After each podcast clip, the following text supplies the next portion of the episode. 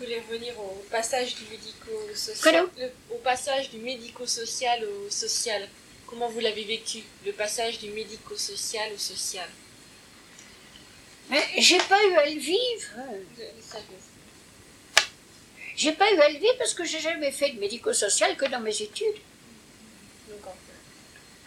Oui, celles qui ont eu à le vivre, c'était dans certains services qui étaient rigoureusement médico-social, par exemple la protection de l'enfance.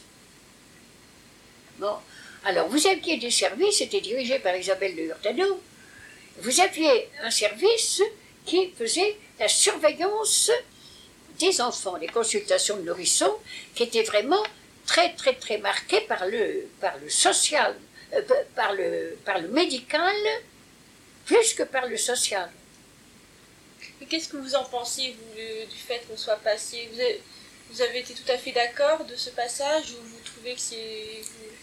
Vous, le reprochez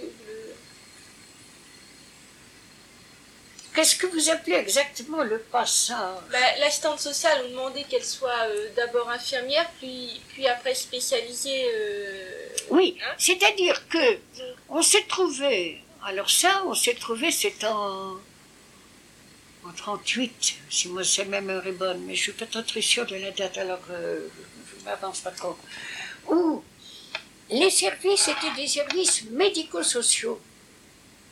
Et c'est surtout des services médicaux pour, sur lesquels on avait une, une implication sociale. Mais la base était médicale les services de protection de l'enfance, c'était pour surveiller le nourrisson, c'était pour le surveiller, le faire venir à la consultation de nourrisson, c'était pour aller dans les familles et s'assurer que la mère appliquait ce qu'on lui avait dit au dispensaire, qu'elle donnait les rations voulues dans les biberons, etc. Alors ça, c'était la protection de la santé du nourrisson. Alors c'est ça que j'appelle le médico-social. Mais je comprends pas très bien. Je voulais vous dire, vous avez dit après qu'en fait dans les écoles d'assistance sociale, euh, au niveau de la santé, l'enseignement était plus une vous donnez un aperçu du domaine de la santé, mais c'était plus très spécialisé. Vous n'étiez plus spécialisé dans le domaine de la santé. Avant, les, les assistantes sociales étaient spécialisées dans le domaine de la santé. Après, dans les écoles, on ne comprend pas. Hein. Oui, oui, oui, je, vois ce que vous voulez dire. je voulais savoir, est-ce que vous pensez que c'est mieux ou il faudrait qu'elle reste encore spécialisée aussi au niveau de, la santé? Ou est-ce que vous pensez que... Non, moi je pense que l'homme, je pense que l'individu est un tout. Et que quand vous avez dans une, dans une famille en difficulté, pour reprendre la chose par la base comme ça, dans une famille en difficulté, quand vous voyez un malade, ça va même, voilà un tuberculeux par exemple, dans cette famille. Alors qu'est-ce qu'il faut faire? Il faut faire de la prophylaxie. Bon. Il faut éloigner le malade. Il faut mettre le malade en sana. Ou, si le malade reste chez lui, il faut que toutes les règles de prophylaxie soient à peu près euh, connues. S'il y a des, des enfants, essayez alors quelquefois, quand le malade restait chez lui et qu'il y était soigné, alors on mettait l'enfant, on plaçait l'enfant pour que l'enfant échappe à la contagion. Voyez? Il fallait protéger l'enfant de la contagion.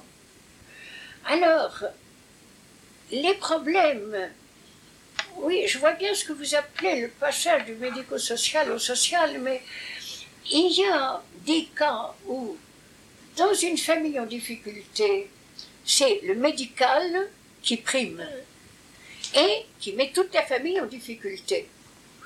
Parce qu'il y a un tuberculeux, parce qu'il y a un malade, parce que, bon, alors toute la famille, et c'est autour de, de la maladie qu'il faut essayer de faire quelque chose, et qu'il faut que le, dirais-je, le service social puisse faire face, soigner le malade et empêcher les autres d'être contagieux.